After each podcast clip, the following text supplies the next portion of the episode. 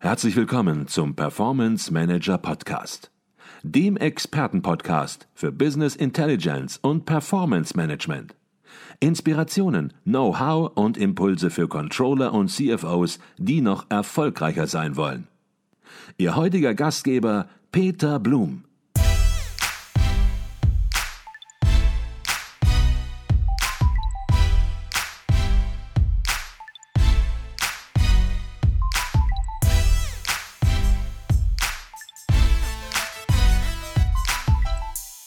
Herzlich willkommen im Performance Manager Podcast. Mein Name ist Peter Blum. Bei mir ist Professor Dr. Nicole Jekel. Neben ihrer Lehrtätigkeit als Professorin für Controlling an der Berliner Hochschule für Technik ist sie Autorin für das Controller Magazin, der bekanntermaßen auflagenstärksten Fachzeitschrift für Controller im deutschsprachigen Raum und zugleich das offizielle Organ des Internationalen Controllervereins kurz ICV. Und in ihrer regelmäßigen Kolumne mit dem Titel Controlling Rockt geht es in der vierten Ausgabe des Jahres 2022 um cleveres und smartes Controlling. Hört sich spannend an, doch zunächst mal herzlich willkommen bei uns im Podcast Professor Dr. Nicole Jekel. Ja, hallihallo. Nicole, der Titel deiner aktuellen Kolumne in Heft 4 2022 des Controller Magazins, der lautet Clever und Smart rechnet sich Smart Home. Und da wird sich mancher Controller, manche Controllerin zunächst mal wieder die Augen reiben und sagen, was hat denn das mit Controlling zu tun? Das werden wir auflösen. Doch zunächst mal ganz allgemein die Frage, worum geht es denn diesmal? Ja, es geht einfach darum, ist das Fenster offen? Sollte die Heizung aus sein? Und was habe ich davon? Also Fenster auf, Heizung aus. Ähm, Kosten einsparen quasi, ne? Kosten sparen mhm. und äh, Nachhaltigkeit sein. Okay, jetzt wird so mancher schon erahnen, was du meinen könntest und was es mit Controlling zu tun hat. Aber wir fangen vielleicht noch mal ganz, ganz äh, vorne an und lassen es noch ein bisschen spannend. Dein Artikel basiert diesmal auf einer sehr, sehr persönlichen Erfahrung. Vielleicht beschreibst du kurz die Erfahrung und wie hast du dich dann dem Thema Smart Home angenähert? Ja, ich habe Ferienwohnungen, die ich mit Herzblut betreibe. Und mich hat es immer ein bisschen geärgert, wenn kalte Temperaturen sind und die Fenster offen sind und die Heizung bullert und man heizt für draußen. Ich muss ehrlich sagen, als Controllerin haben mich die Kosten geärgert an erster Stelle und dann aber kam ich ganz schnell danach, aber nachhaltig ist das ja auch nicht, die Umwelt. Aber die, die Reihenfolge waren bei mir tatsächlich erst die Kosten, dann die Umwelt. Mhm. Ich weiß, es ist vielleicht nicht schön, dass ich das hier so sage, aber so ist meine Geschichte. So, und dann habe ich mir überlegt, was kann man denn tun? Und dann habe ich ganz früh, ich glaube 2000, 16 schon gesucht, aber 2017 ist dann installiert. Was gibt es da für Dinge? Und da meine ich, da muss es doch einen Sensor am Fenster geben. Und der schaltet dann das Thermostat. Und die Lösung habe ich sogar gefunden und dann installiert. Mhm. Ja. Okay. Und ich habe dann in deiner Kolumne gelesen, das war am Anfang auch gar kein Selbstläufer, weil du warst da ziemlich früh mit Smart Home unterwegs und viele haben sich gefragt, was klebt denn da an der Heizung? Kann ich da drücken? Muss ich da schrauben? Oder was muss ich da überhaupt machen? Ja, die ersten Systeme, da konnte man nur tippen an der Heizung und normalerweise dreht man ja an dem Heizungsventil. Also die wurden regelmäßig abgebrochen. Die waren auch noch ganz am Anfang aus Kunststoff. Mittlerweile sind die verstärkt und ich glaube, ich habe da mitgewirkt, dass das Produkt jetzt besser geworden ist. Es gibt sogar jetzt auch welche, also digitale Thermostate, die man drehen kann, was schlauer gewesen wäre, wenn das von Anfang an auch so gewesen wäre. Aber egal, ich habe jetzt die und mittlerweile wissen das die Mieter. Also heute passiert es nicht mehr, dass die abbrechen. Ich habe zwar einen kleinen Lagerbestand noch an Thermostaten, aber ähm, der, den brauche ich gerade gar nicht. Ja, mhm. also die Hürde ist geschafft. Ich glaube, auch da steckt ganz viel drin. Ich würde da gleich nochmal drauf zu sprechen mhm. kommen, denn ich weiß ja, du möchtest mit deiner Kolumne inspirieren. Und ich habe da noch eine andere Inspiration gehabt. Du hast gerade gesagt, ging um zwei Themen. Einmal natürlich die Kosten senken. Wenn das Fenster auf ist, dann sollte halt auch die Heizung aus sein oder runtergefahren sein. Und darüber hinaus geht es um Nachhaltigkeit. Es geht aber ja auch um die digitale Steuerung von bestimmten Aspekten im Privatbereich.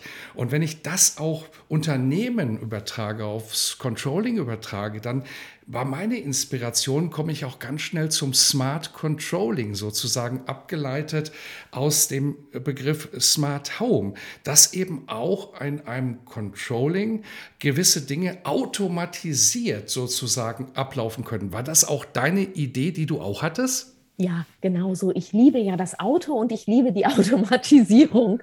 Und äh, da geht immer die Reise hin. Also ähm, man kann, also jetzt, wenn ich zurück zum Smart Home gehe, kann ich Zeiten steuern. Wann geht die Heizung überhaupt an? Wann geht sie aus? Ne? Und das kann man auch in den Unternehmenskontext übertragen. Zum Beispiel ähm, an unserer Hochschule in Berlin werden die Toiletten regelmäßig gereinigt. Aber ich, ich meine so einmal pro Woche. Und dann ist da so eine Checkliste mit Papier, wo dann ausgefüllt wird, hier, da wurde jetzt gereinigt. Und manche Unternehmen machen das jetzt schon nutzerbedingt. Also die, da ist ein Sensor, wie oft geht die Tür auf. Und ich sage mal, wenn jetzt 100 Leute da drauf sind, dann wird gereinigt. Das heißt also, entweder schon früher oder später. Also ähm, solche, also mit Sensoren kann man ganz viel machen. Und ähm, da denke ich mal, ah, das ist eine tolle Sache. Und die Leistung wird dann ja auch besser. Mhm. Also mhm. bessere Leistung und man spart tatsächlich ein. Also man spart nicht im ersten Jahr ein, aber so ich sag mal so ab drei Jahren geht es los, dass man einspart und die Menschen sehen einen auch plötzlich als nachhaltiges Unternehmen an und sagen, die machen das ja wirklich. Das mhm. ist ja toll. Ja. Jetzt hast du ein Beispiel gebracht von der Hochschule und eine Möglichkeit hier entsprechend sozusagen zu automatisieren. Wenn du das jetzt aufs Controlling, auf Unternehmen überträgst, was sind das für Bereiche vielleicht im Controlling, wo das Controlling verantwortlich zeichnet, wo du sagst, Mensch, da wird noch viel mit Hand gemacht, da könnte man vielleicht auch mal ein bisschen automatisieren? Ja, ich meine, ich liebe auch noch meine Excel-Listen teilweise, aber zum Beispiel teilweise weg von Excel hin zu Tools. Lieber Peter, da bist du ja der Fachmann. Also jetzt werbe ich so ein bisschen hier für dich, aber da weißt du, dass man so die Dinge, die man standardisiert macht, weggibt. Aber mhm. jetzt komme ich mit dem Aber. Ähm, Manche Menschen haben damit Probleme, weil sie Angst haben, dass sie ihren Job verlieren. Das ist, glaube ich, das Hauptproblem. Die sagen, ich mache es aber doch so gerne mit der Hand. Also meine Excel-Liste oder was auch immer ich da per Hand mache. Und sträuben sich Dinge zu automatisieren. Also das stelle ich in Deutschland wirklich fest, auch bei den jungen Studierenden, wo ich mal sage, Mensch, das müssen Sie doch nicht selber machen, sprechen Sie das mal in eine Datei und dann ist das ähm, Speech to Text, ne? dann können Sie automatisch doch da Ihren Text erzeugen und, und so. Da haben die, viele haben da echt Angst, also wo ich denke, boah, also da können wir noch eine Menge automatisieren. Ja. Mhm. Und das ist gut, dass du das sagst. Wenn du hast eben gesagt, dass auch im Smart Home Bereich am Anfang eine gewisse Unsicherheit da war. Man wusste nicht, muss ich drehen, muss ich drücken. Selbst die Handwerker, die gekommen sind, die konnten, kannten sich nicht aus und mussten erstmal nachfragen, wie man überhaupt mit dieser Art von Gerät umgeht. Und genau das Gleiche gilt dann, so habe ich dich gerade verstanden, eben natürlich auch im Controlling. Wenn etwas automatisiert wird, dann gibt es am Anfang natürlich auch Kritiker. Es gibt Unsicherheit, aber auf Dauer werden eben natürlich die Dinge, die sich einfach besser darstellen, die effizienter sind, werden sich durchsetzen. Ist das auch so ein bisschen eine Analogie zu deinem Beispiel? Ja, das passt vor. Also mir fällt gerade ein, also vor 14 Jahren war ich ja bei der Siemens AG und da habe ich Salesforce mit eingeführt. Und wir hatten eigentlich alle Angst, dass wir uns arbeitslos machen. Also wir liebten auch unsere Excel-Listen per Hand. Und daraufhin dachte ich, okay, Nicole, dann machst du einfach was anderes dann danach.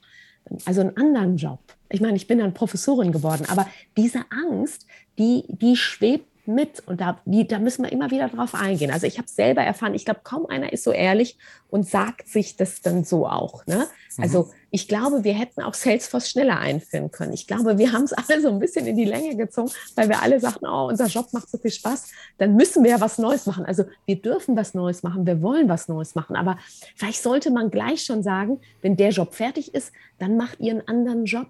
Und, und den, der muss dann toller sein irgendwie. Mhm. Ne? Also so würde ich es heute organisieren. Okay.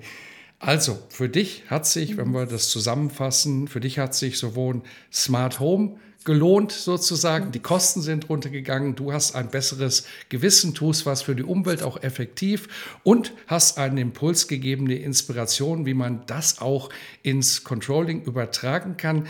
Ganz zum Schluss möchte ich aber noch über ein Thema sprechen, das dir auch sehr am Herzen liegt, nämlich der ICV Newcomer Award 2022. Ich weiß, der wird auch in diesem Jahr wieder vergeben im Herbst. Vielleicht kannst du schon mal so einen kurzen Eindruck geben, Einblick geben. Du hast sicherlich schon einige Arbeiten, Bachelorarbeiten, Masterarbeiten erhalten. Vielleicht zunächst mal, worum geht es überhaupt für alle die, die nicht wissen, worum es geht und wie ist der Stand der Dinge? Ja, dort werden ja die besten Abschlussarbeiten ähm, ausgezeichnet. Und ähm, in diesem Jahr, wir gucken ja immer, was sind so die Themen, die eingereicht werden. Also nehme ich jetzt nur mal so einige, aber es geht sehr in Richtung Predictive Analytics, digitales Plan. Also eigentlich das Thema, was wir heute hatten, Automatisieren von Dingen, und natürlich auch um die Nachhaltigkeit und wie die sich ähm, äh, auch im Rahmen der Unternehmensbewertung. Also total spannend. Mhm. Ja. Also wieder ganz aktuelle Themen und wir hatten in der Vergangenheit ja schon sehr, sehr spannende Themen, hatten die ja Gewinner auch, die drei Gewinner sagen wir immer, weil es nicht nur einen ersten Gewinner gibt, sondern auch einen zweiten und einen dritten sozusagen. Und manchmal liegen da Nuancen nur zwischen.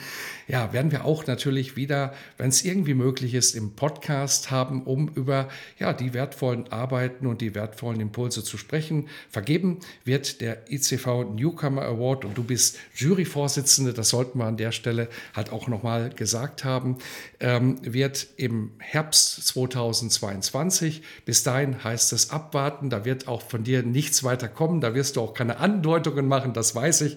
Und dann 2022, Herbst 2022, da stehen dann entsprechend die Ergebnisse fest und wir sind schon gespannt und ich schätze du auch, weil da ist noch gar nichts klar, vermute ich. alles ist noch offen. Also wir sind gespannt. Aber tolle, tolle Themen. Und äh, ja, es macht Spaß. Ja, Zukunft macht Spaß.